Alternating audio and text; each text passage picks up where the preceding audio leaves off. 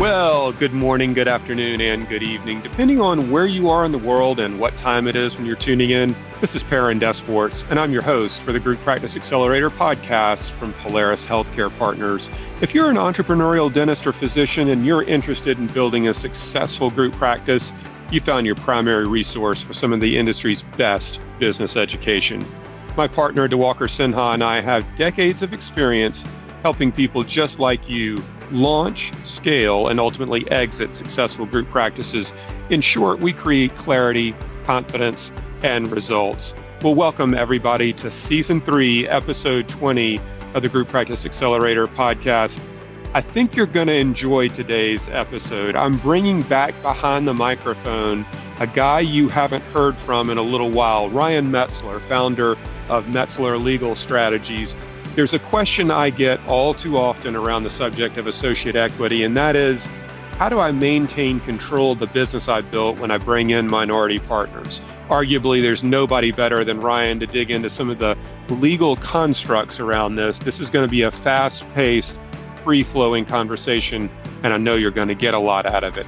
Probably want to get a pad and pen ready through another wonderful cup of that Mila coffee. The Group Practice Accelerator podcast is on the air.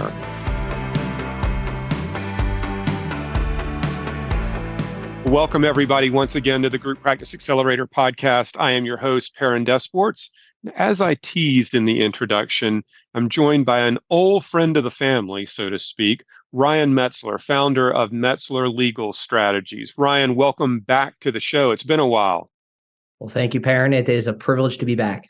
It's good to have you. You're a, a wealth of information. Um, when I started in this uh, this this world, I knew nothing about legal structures or or much else about legalese, and you have been, done a great job educating me, DeWalker, and frankly, a lot of our clients, especially around uh, components of the associate equity uh, aspect of building a business. We're not going to go into restricted stock units, profits, inter- interest units, capital interest, minority buy-ins, and all that kind of stuff today. Um, but uh, there's a question that I get almost every time from uh, a prospective client call around the associate e- equity topic, or when I host uh, people for discovery days and we start talking about associates and pathways to partnership and all that kind of fun stuff. And the question, the thought process really comes back to this aspect of maintaining control. Most of these groups uh, are are solo founder driven, uh, and and the founder that bought or built the initial practice or has bought or built subsequent practices in the group um, is is really one who's been the king or queen of the kingdom.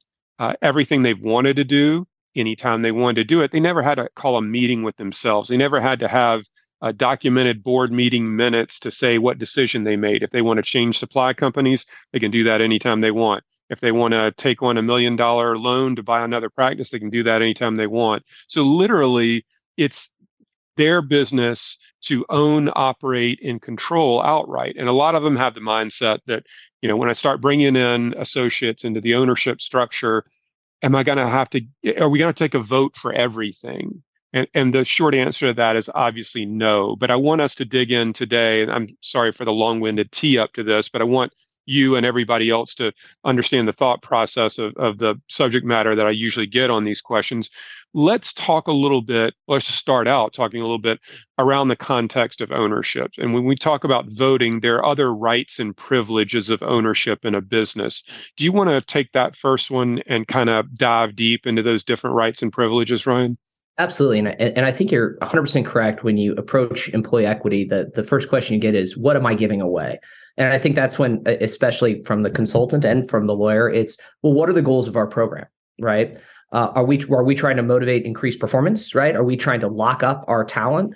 And how do we do that where it gives them a big enough carrot to stick around while minimizing right the dilutive impact to my ownership? Okay, and so I think the the first question we get is, do we do I have to give up voting equity right? Or alternatively, can we structure some sort of economic right, whether that be a incentive compensation bonus, whether that be just a non-voting ownership interest, or that be true voting equity? I think that's generally threshold number one uh, that that we talk about. Yeah, so we talk about you know um, ownership uh, interests, distributions, and voting, equity distributions and and voting, and um, the the founder go back and restate earlier has all of that you right. know but it does not necessarily mean that minority partners have all of those. You can structure in some situations different classes of shares or, or different aspects of what the um, the ownership component uh, has a piece of and, and does not have a piece of. So you can you're at some degree of liberty to create what you want when it comes to control provisions. Let's yeah. talk voting a little bit more though too, because um, you know I think there um, uh, you know there, there's the aspect of uh, I always call this corporate governance, uh, and we'll get into you know voting around majority, supermajority, and all the what all that stuff means. But let's talk about the practical application, really, in terms of taking a vote. You know, you can you, the founder is always going to be able to outvote somebody, but what does that mean if they if they yeah. vote against? Yeah, absolutely. So I, I I think one of the biggest fears you have to address is, hey, we don't want to create this bureaucratic monster, right? Where it's going to just interfere with the day to day operations and how I run my business. And and and so I think one of the main ways we deal with that is in the operating agreement, right? Through a board of managers or board of directors, right? And what the rights are there. And then, as, as you suggest, what are the rights of majority and a supermajority? And God forbid if we get into unanimous decisions. Uh, so I think the, the first way we we address that is by by delegating down to the board of managers and the managers of course have the right to delegate to officers the day-to-day decisions of the company right the entering into contracts right how we handle employees right just making those basic clinical decisions that allow you to operate your business we don't want to touch that uh, in, in an equity scheme but I, to address your question about voting, what I think is important about voting is when you when you have voting rights, you become an owner of a company, right? You get full access to all that information, even if you don't sit on the board of managers, right? The board of managers reports to the owners. Um, and, and when we talk about voting rights, taking a vote, when we do decide to elevate something to the vote of a board, right? If if that if those associates will sit on it, which is a little more rare, or a vote of all the members, right? Then then they then they they they do get a seat at the table, even if they don't have a right to block that decision. Uh, generally, in, in, the context of these smaller organizations, votes are done electronically. Uh, they're, they're, frequently done through written consents, right? That everybody can just kind of docu-sign. Uh, and, and, certain things like that. So I, I kind of hit on a couple topics there, but I think the two big important ones is we do not want to create like a bureaucratic instrument that in, that is some, that slows down our operations, but it is important to give owners access to all that information so they feel like they have a say in the process. Yeah, I, I think that's critically important because, you know, having, frankly, a lot of these people have taken the risk, you know, to start the businesses and they have the, the, the genius to create a, a great business financially, operationally, and otherwise, clinically and otherwise. Um, and, and the concern is, as soon as I bring someone in, all of that goes away. And the fact of the matter is, it really doesn't. I mean, it's it not binary, right? I mean, it, yeah, a- absolutely right. And and kind of to to stress more about what does voting mean. I think you and I are of both of aligned on this because we, when we deal with our similar clients, uh, we we we are kind of if, if you ask us our opinion and we're to push you in a direction, I'm going to push you towards voting equity because I think it, you get more of a buy-in from your associates or from the plan. I, I, I get access to all the information. I'm part of the process. I may not have the ability to block you, right? But I've got a voice. And, and I think when you're rolling out this program to your doctors, when you're in the room and you're selling the benefits, right? I want you as part of my long term strategic plan. I personally think that has real value. I, I agree 100%. And, and to hammer this point home, um, most of the associate equity um, opportunities. We see are a founder who is or a founding team who are like mid mid to late career and the associates are earlier stage career and and probably millennial generation. And we know that especially the younger dentists younger people in general want want to belong to something. They want to be part of something bigger than, than themselves. Having that seat at the table, having that voice, that participation goes a long way to their overall engagement level. So when you think about associate equity plans, just like you're recruiting an associate, it, it's I hate to say it's not all about you.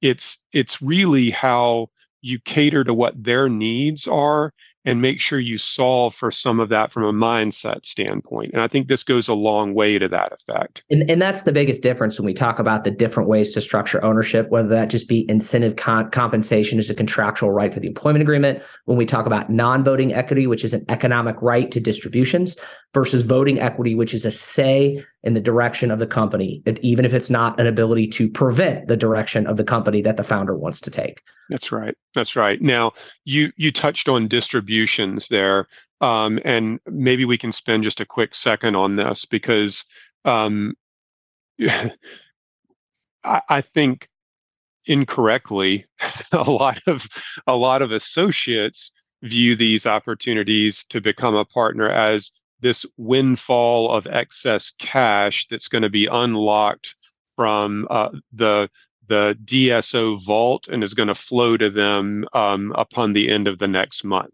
right? So we know that that's not necessarily the case, uh, simply because distributions are pro rata, meaning according to the amount of ownership. If I own 1%, you own 99 and you declare a $100 distribution, you get 99 of those dollars and I get one. So that's that's the first thing, but the second thing is when we talk about corporate governance specifically, I think this is an important point because a founder has the, when they're the sole owner has the liberty to pull whatever cash out of the business they want for their personal needs and beyond that when you bring in minority partners and you have a salary or some type of compensation structure for you as the founder now when you start to pull out excess cash then that has to be pro rata where where they're uh, eligible for distributions.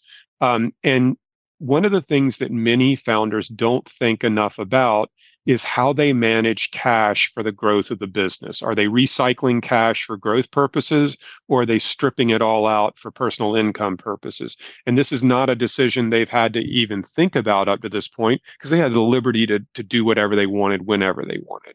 And right, I think that's that's a mindset to get around. You, I didn't mean to walk into that or walk over you on that, but you want to talk a little bit about those governance yeah. aspects too.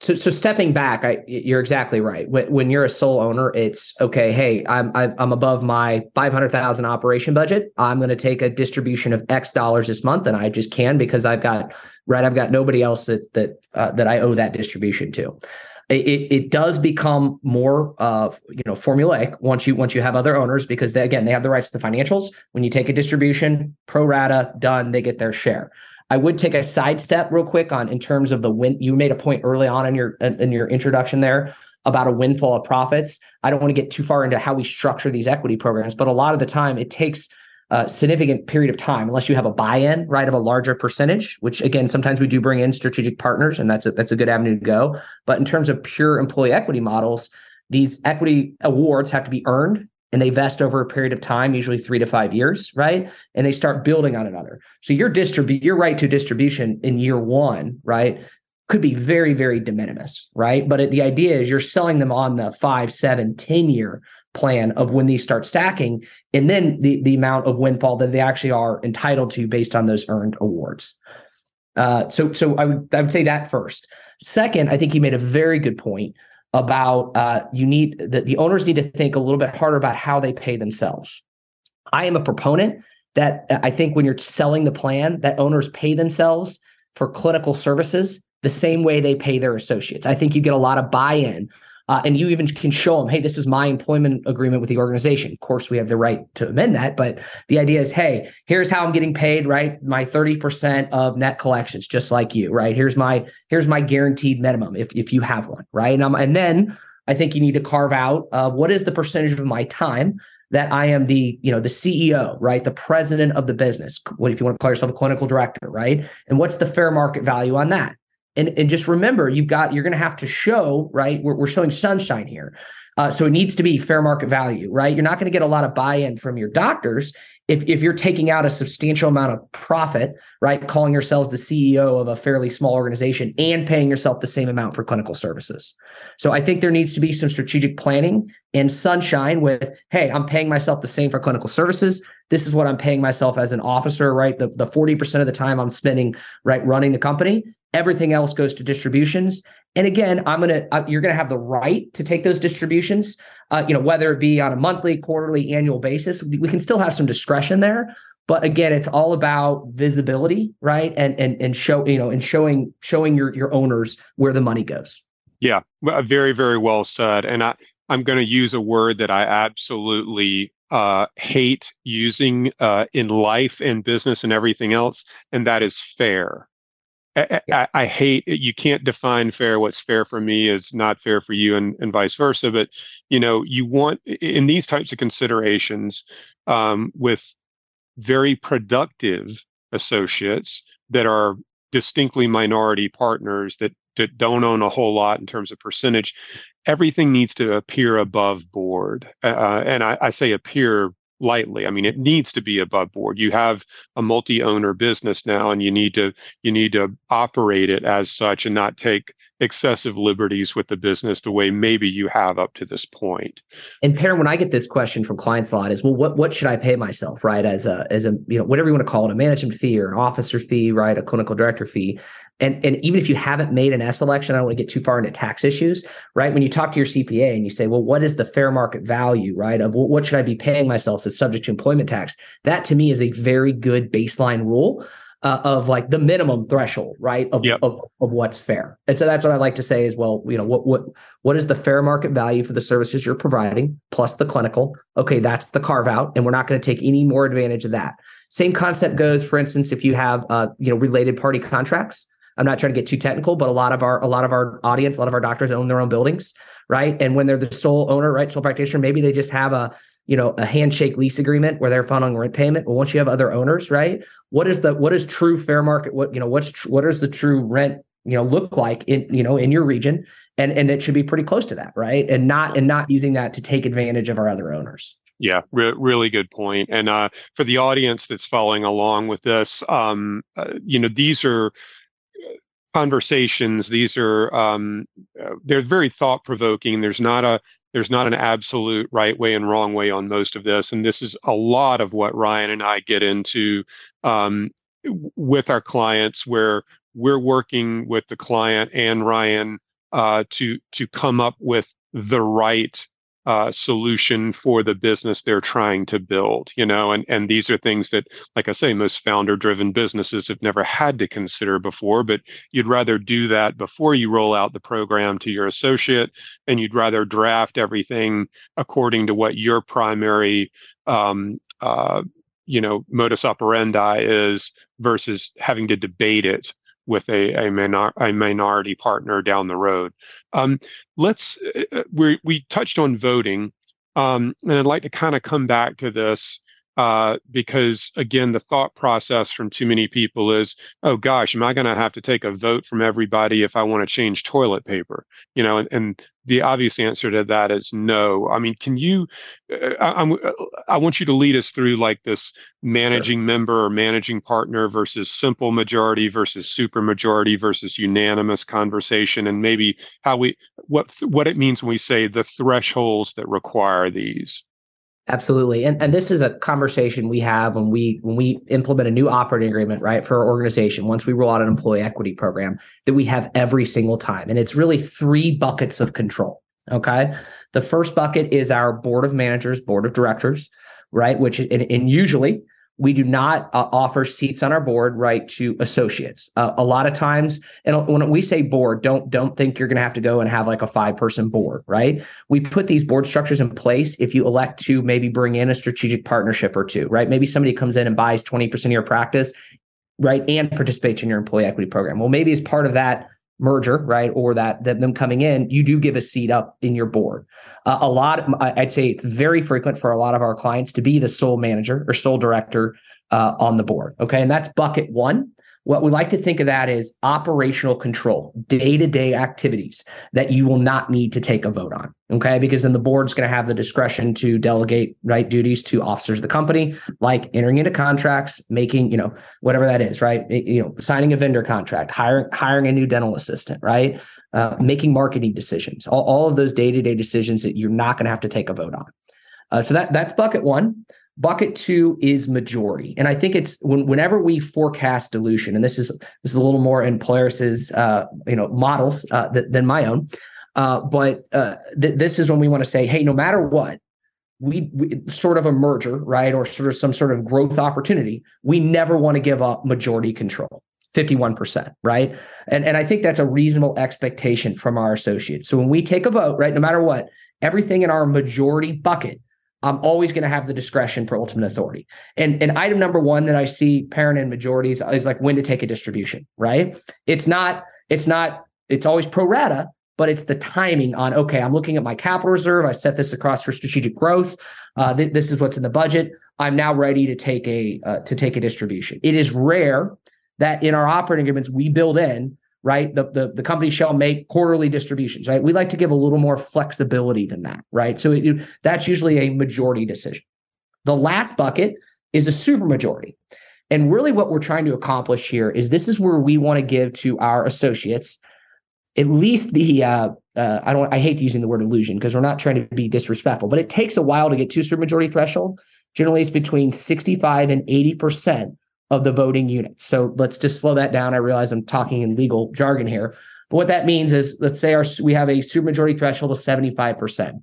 That means when we have other owners, right, who own 25% or more, or more than 25%, they can technically block a decision, right, of the of the founding member. But to be clear, all those individuals would have to vote together against you. So practically, are we giving up our decision to make those really big decisions? And that's what's that's what's in the supermajority bucket. You know, entering into a change of control transaction. That is a supermajority decision. So what we want to show with that bucket is these are the very big decisions. A lot of times opening another practice, right? That we want to give you a say on, even if practically you can't block it. So to step back, I, get, I used a lot of words in probably too many minutes. We've got our board day to day, right? We've got our supermajority threshold, which the owner is always going to maintain, which is going to be a bunch of rights, right? When to settle a lawsuit, stuff like right, when to take a distribution, and then you've got your supermajority, which are your really big actions with respect to the practice.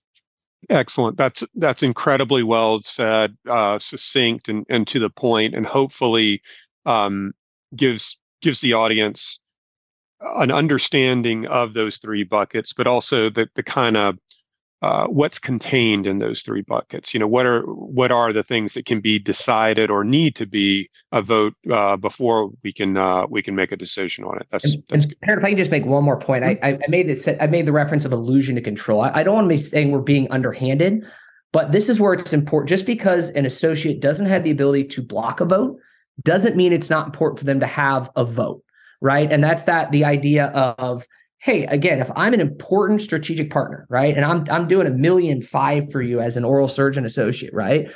I may I may only have a one or two percent ownership interest in the business, but you're going to listen to me when I go to have a vote, right? And and that and, and that voting equity gives me access to the information and it gives me the ability to right provide my perspective. So just because somebody doesn't have the ownership to block a decision, that doesn't mean politically that you're not going to want to listen to them as a founder in order to retain your talent. Yeah, I, this is a super uh, a, a super point because I think um, if left unaddressed or or um, you know there there are too many people that might be listening say okay I'm the founder of the business. It's it's my way or the highway right now. I'm going to bring in minority partners, and I'm going to have ten of them each that own one percent. They're never going to be able to outvote me. It's still my way or the highway, you know. But I'm going to lock them up. Well, hold on, cowboy.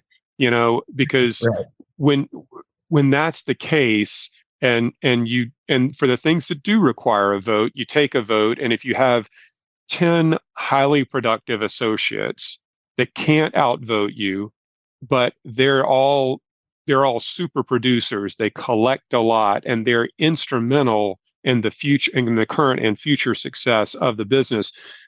to have a kangaroo court and to to run roughshod over them without any consideration to why they're voting against what you want is a bigger problem than what the way the vote plays out. I would say exactly right. Yeah. Um, now, the antithesis to that is this. I think you touched on the word unanimous, uh, unanimous vote.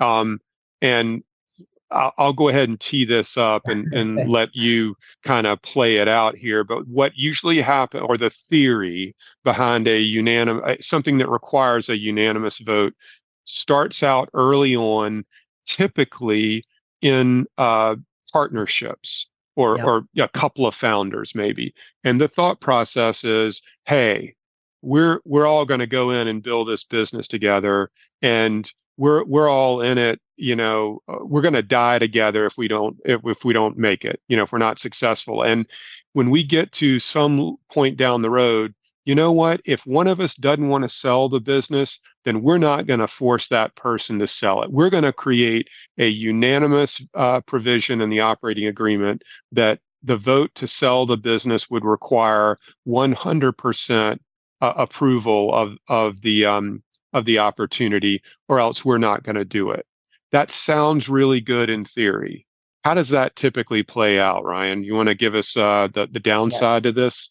Because because we don't have video, you, nobody could see me aggressively shaking my head as, as was talking. This is a flashing red light. No, no, no, no, no, don't do that. And I want to be clear, what what Perrin was talking about is incredibly common with you know two, three, right, four partners to start up and say, hey, we're going to be aligned on these big decisions, right? When we expand, when we hire a new associate. And there was a real practical way to do that. Exactly what we just talked about with both the supermajority, right, right, which we which we can set at a little bit of a higher threshold, right, maybe even eighty percent level uh, to get initial buy-in, and we can also delegate like spheres of influence through employment agreements or you know and, and, and whatnot to individuals to give them their own autonomy.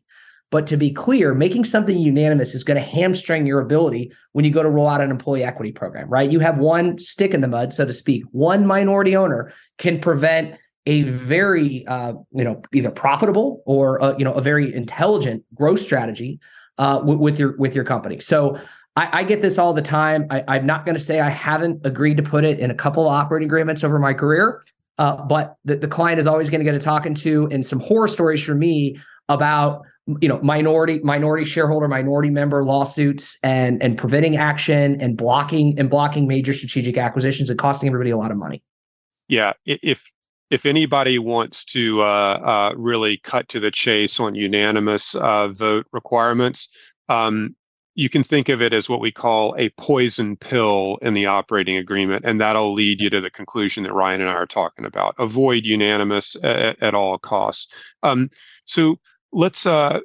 and usually, or at least where we have seen that create um, the greatest angst and problems and and fights, honestly, heated debates and everything else is typically around the sale of a business because like you say you have a 1% shareholder that doesn't want to go along because there's not that great an economic interest of theirs on the on the buyout and then the uh, they're holding up the sale for the other 99% of, of, the owners of the business and typically they can be bought off for their vote but that's probably another podcast we'll record down the road. Um, let's talk a second about employment agreements and operating agreements as it relates to selling the business because this is different um, and if we want to talk about post-sale work commitments and whatnot we can do that too but um, do you want to do you want to maybe talk about the difference and i think far too often people misconstrue that oh the employment agreement and the operating agreement are the same thing right? And, and they're not. They're not at all uh, so obviously, the, there's really three major pieces when we roll out employee equity programs. We've got the operating agreement slash shareholder agreement, right? What are the rights of of the owners? And these are usually the bibles of if drafted right, go through what happens if situations, right? We already talked about control rights. Um, we we could talk about transfer restrictions, how we value the company, right? Upon upon an exit. Uh, drag along and tag along rights. We could do a whole podcast on just what's in operating agreements, right? But those are the every right that I have as a member or shareholder of the company belongs in the operating agreement. Okay. In employment agreements, my contractual right to, to receive right revenue in exchange for services. Okay. And it's a, a obviously it's important that we have both lined up. the employment agreement is also going to build out or align the incentives of your employee equity program. So the operating agreement is what are my rights uh, when I'm a member. The employment agreement shows you your pathway goals, right? What are the usually again we can we can spend a whole podcast on on on, on developing these employee equity programs. I know you have, but what what are the goals of my program? Uh, is it subjective? Are they just pure you know revenue driven? That's all going to be laid out in addition to very common things such as what is my compensation, uh, restricted covenants, non competes, non solicits, confidentiality provisions, uh, maybe some language around ownership of intellectual property, and then obviously term and termination. So the just to step back, employment agreements are my rights as a as a service provider. If operating agreements are my rights as an owner of the company. Got it. Really, uh, really well done, and I think that creates um, uh, a natural transition into a topic that is top of mind for probably every employer on the face of uh, or in in the United States right now.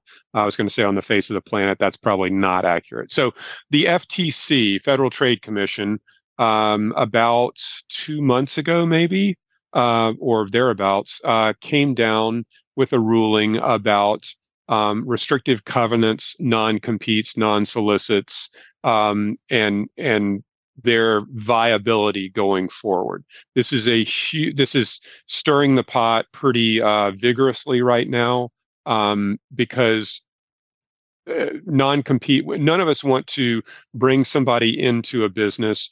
Um, make them an owner, a partner in the business, uh, avail them of company secrets, our secret sauce, and how we do things, and then basically have to compete with them the next day if they set up shop right across the street. So do you want to take a pass at um, what the FTC is currently proposing?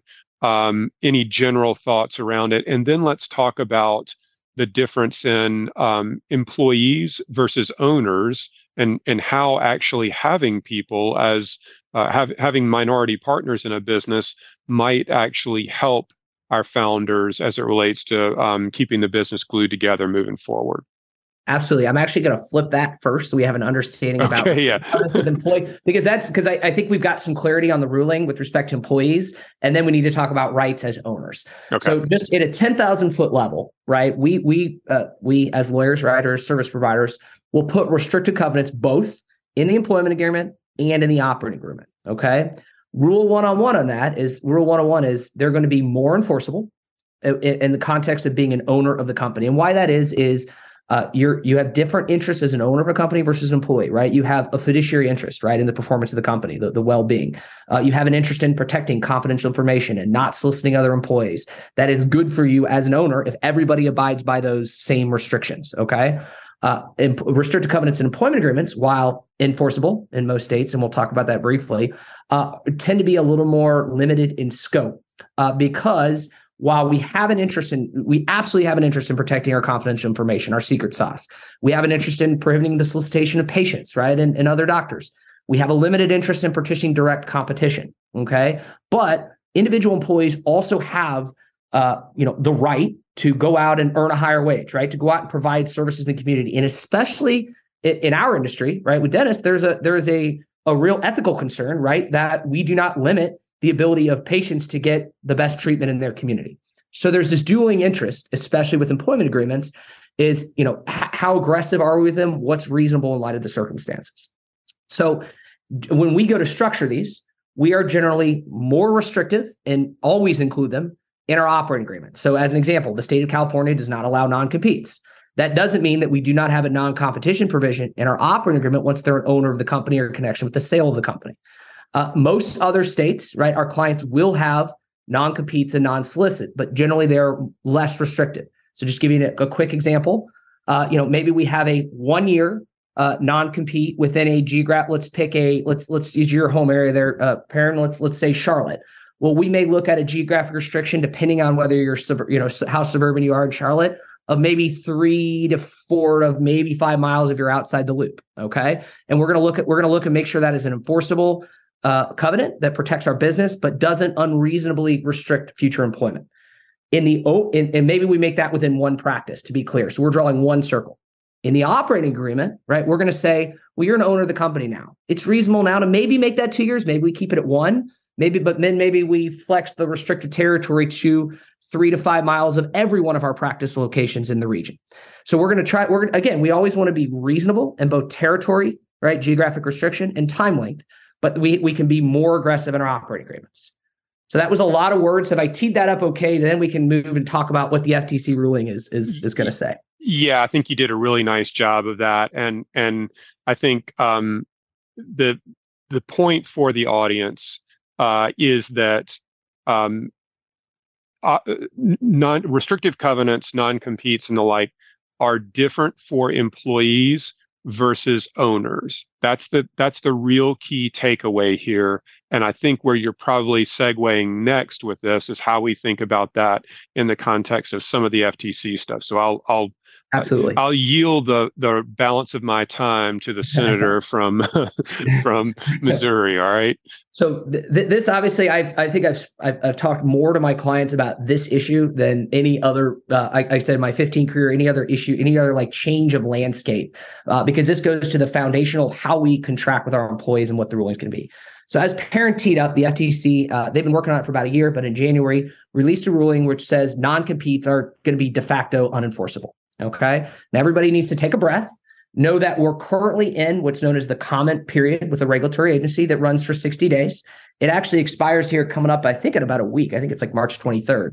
Yeah. I, uh, from everybody that I've spoken to, that comment, I mean, don't hold me to it, but that comment period is going to be uh, extended uh, probably for a significant period of time this year, just because of uh, uh, the amount of uh, bodies, the amount of agencies, the amount, right, the amount of uh, institutions that have uh, are submitting comments to this, right, and, and what their impacts are going to be. This is obviously not limited uh, to to our to our dental industry. Okay, so we are in the comment period. Okay, uh, and then after the comment period, there's going to be a minimum of 180 days before the ruling comes down. Okay, if there are no changes made, which that is a big big if, then we will have we, we will need to revisit our employment agreements and remove the non-competition provision out of the employment agreement. Okay. To be clear, this ruling does not affect confidentiality provisions, non solicitation of patients, non solicitation of vendors or suppliers, or non solicitation of employees. This is targeted about the, the restriction of competition and the ability of our doctors to go out and earn a living in the community. Okay. Now, uh, uh, I want to put a caveat on that, and that uh, clever lawyers or sloppy ones, however you want to see it, can use, uh, and there's already been litigation on this in other states, just not at a right at a at a federal level, at an agency level, can use uh, non non competition provisions, confidentiality provisions to be a de facto non compete. So we still need to take a a very um, you know scalpel look at a restricted covenants and say to make sure, hey, is all the wording in here, all the restrictions in here truly there to protect our specialized information, to protect our trade secrets, to protect our secret sauce, right? Is our non is our non-solicit reasonable in scope, right? And again, usually they should be. And if we do that right, we can those restricted covenants can still protect your business. And I believe you don't really need the non-compete in the employment agreement ultimately. And that's I think where we're going to end up as a best practice, whether that be a year from now, right? Or, or whenever we have to make that change. I'm going to take a breath there, Perrin, to let you talk before we talk about ownership and, and, and restricted covenants. Yeah. So I, I think now that we've got um, some level of prognostication, some level of likelihood, some level of um, understanding around how these provisions, uh, which of these provisions may be going away for employees and how they're going away, the, the rationale behind it. Um, I think the key for the people listening to this podcast is they're they're they're probably listening to the podcast uh, because they are entertaining the prospect of bringing in minority partners, be they associates, executives, or otherwise, into the business with either some type of a buy-in opportunity or an earn-in or a hybrid of both. But it's going to go from being a, you know, a founder-driven business to something with a lot of other owners at a at a minority level. So let's talk about ownership now and what that may look like because it could very you can you could make the case potentially that bringing in high performing associates into the business at minority levels secures the business for the long haul based around the prospective enforceability of these non uh, non compete provisions. Uh, absolutely. So uh, I, I, think my count, uh, not I think my counsel currently to clients is wait and see. Let's not change our forms yet. Um, I, I, do like to engage in a best practices conversation with respect to non-competes and employment agreements. I will say the vast majority of, of, of our dental clients, we do include them in the employment agreement. But I always ask the question, hey, would give me the context of when you'd ever actually enforce this? And usually the answer is, well, it's more of just a scare provision. I'm not actually ever going to litigate it, but I want it in there, right, to, to maybe protect it or maybe prevent some actions. But I don't ultimately ever going to sue in it because I don't want I don't want to spend the resources. I don't want the reputation in the community. I don't want it out there in front of our patients or clients. It gets messy. So ultimately, if you ask my opinion, I think we could be headed towards the direction of it. You know, it, this is just a guess, but in 18 months non-competes maybe not being standard in our in our form employment agreements and maybe that's not an awful thing assuming we can still adequately protect right our brand our marketing our client base right uh, uh, uh, you know and, and our product that is different than when you become an owner of the company okay once you become an owner of the company I, I, am a strong believer of of hey I even if I only own three percent of the business, right? I have an aligned fiduciary interest of protecting, right, uh, of protecting, comp, you know, somebody from going and see the inner workings of our business, having access to all the information we talked about with voting rights, and then going and finding out a way. Well, maybe there's a way to do it better next door, right? Uh, well, well, maybe not a great model uh, in terms of uh, the, the spread of practices. It's it's a very real concern. So I think for the time being, I, I, I would strongly advise of keeping the non competes in our operating agreements. And what the FTC ruling says on this currently is they do not apply to non-competes in a sale of business context. Well, you break that down as well, what's the sale of a business versus what's the sale of an ownership interest? And right now, they they've deemed it as a it applies to somebody's got to be a substantial owner. And this is a number that could very well change, but the ruling came out and set a 25% threshold. Well, now we're saying, wait a second. Well, none of our none of our associates own that much equity. Well, in the final ruling, maybe that could be five percent or three percent. We don't know, uh, and that's one I think is a little more vulnerable to change and whether we get an official rule on it. But it, it, at least we can have a non-compete in there for substantial owners. So I, I, would advise right now, right? We we keep having those non-compete, non and, and again, non-solicit confidentiality always, but keep having those non-competes because they're going to be much more likely to be enforceable than the ones in the employment agreements. Yeah, and I think uh, a point you you hit on earlier was that you know this applies to not just the world of of dentistry or group dentistry, but you know it's it's everything we're dealing with here. So um, th- this is going to be a an interesting debate um, to see unfold over the course of this year. Um, it, you know, and and I really look. I think it goes without saying that you and I believe in the power of equity. You and I believe that it aligns interests and we know that it solidifies highly productive associates for the long haul. Um, but if one of the ancillary benefits is that in some way, shape, manner, or form, it also makes these uh, uh, you know provisions more enforceable, then then that's all the better too. Yeah. And I would just say, take away. It's not meant to be. This is not meant to be a scare podcast. I'd say take a breath the comment period's almost assuredly going to be, you know, hopefully this is released in the next eight days and I don't look like, like an idiot saying the comment period is going to be extended. we expect the comment period to be extended. Even then, it's going to be 180 days minimally till it's required to be forced. And then no, they've already come out and said it's not going to be retroactive. You can't be penalized, right, for for having these. We just need to, okay, if the ruling does come the other way, well, it's a great time to to reach out to your consultant, reach out to your attorney and say, hey, let's take a look at these, what's enforceable and what's not.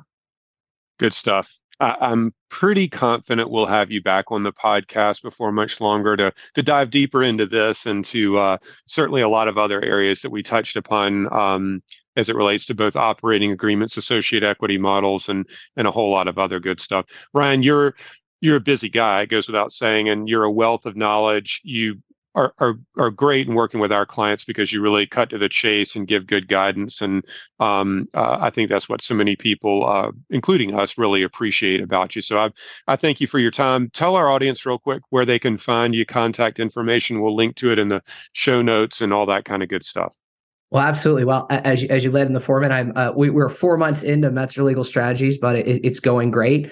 Uh, so you, you, can just find me at metzlerlegalstrategies.com. Perrin will put up an, an email address as, as well.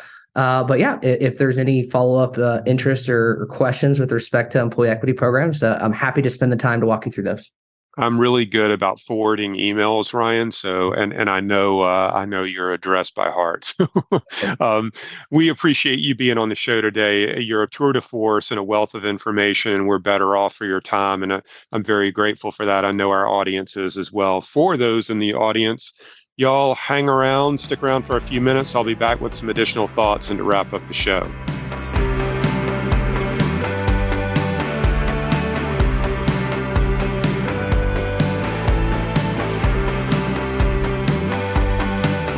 Thanks once again to Ryan Metzler of Metzler Legal Strategies. He is a uh, a wealth of information, a great resource, and we've worked with him uh, for a number of years. Uh, we work with a lot of Class A attorneys and law firms uh, across the U.S., um, but he is certainly one and uh, is really, really well versed uh, in the uh, context of the associate equity solutions that we provide for clients. One sort of concluding thought or, or, comment um, that I wanted to make relative to associate equity uh, and this has also come up a good bit recently, is that so many of you all who are in the audience and you know have followed me and DeWalker for a number of years and seen us speak or watched some of our presentations and all that kind of good stuff, we are really, I guess, recognized whatever that means, um, uh, as uh, or, or for our earned equity models. That's profits, interest, and restricted stock units. And we believe highly in those models uh, on an earned equity context. They're great solutions in growing group practices, and y'all all know that by now um, for those who've followed us for a while. That being said, um, that is not the only methodology we employ. Um, we do traditional buy in structures um, at either a practice level or a DSO level.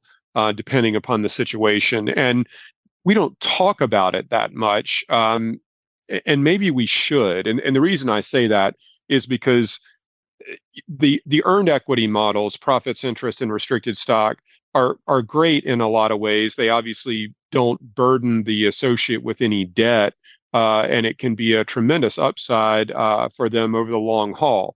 That being said, there are a lot of times that a traditional buy in, structured buy in approach can be the right thing.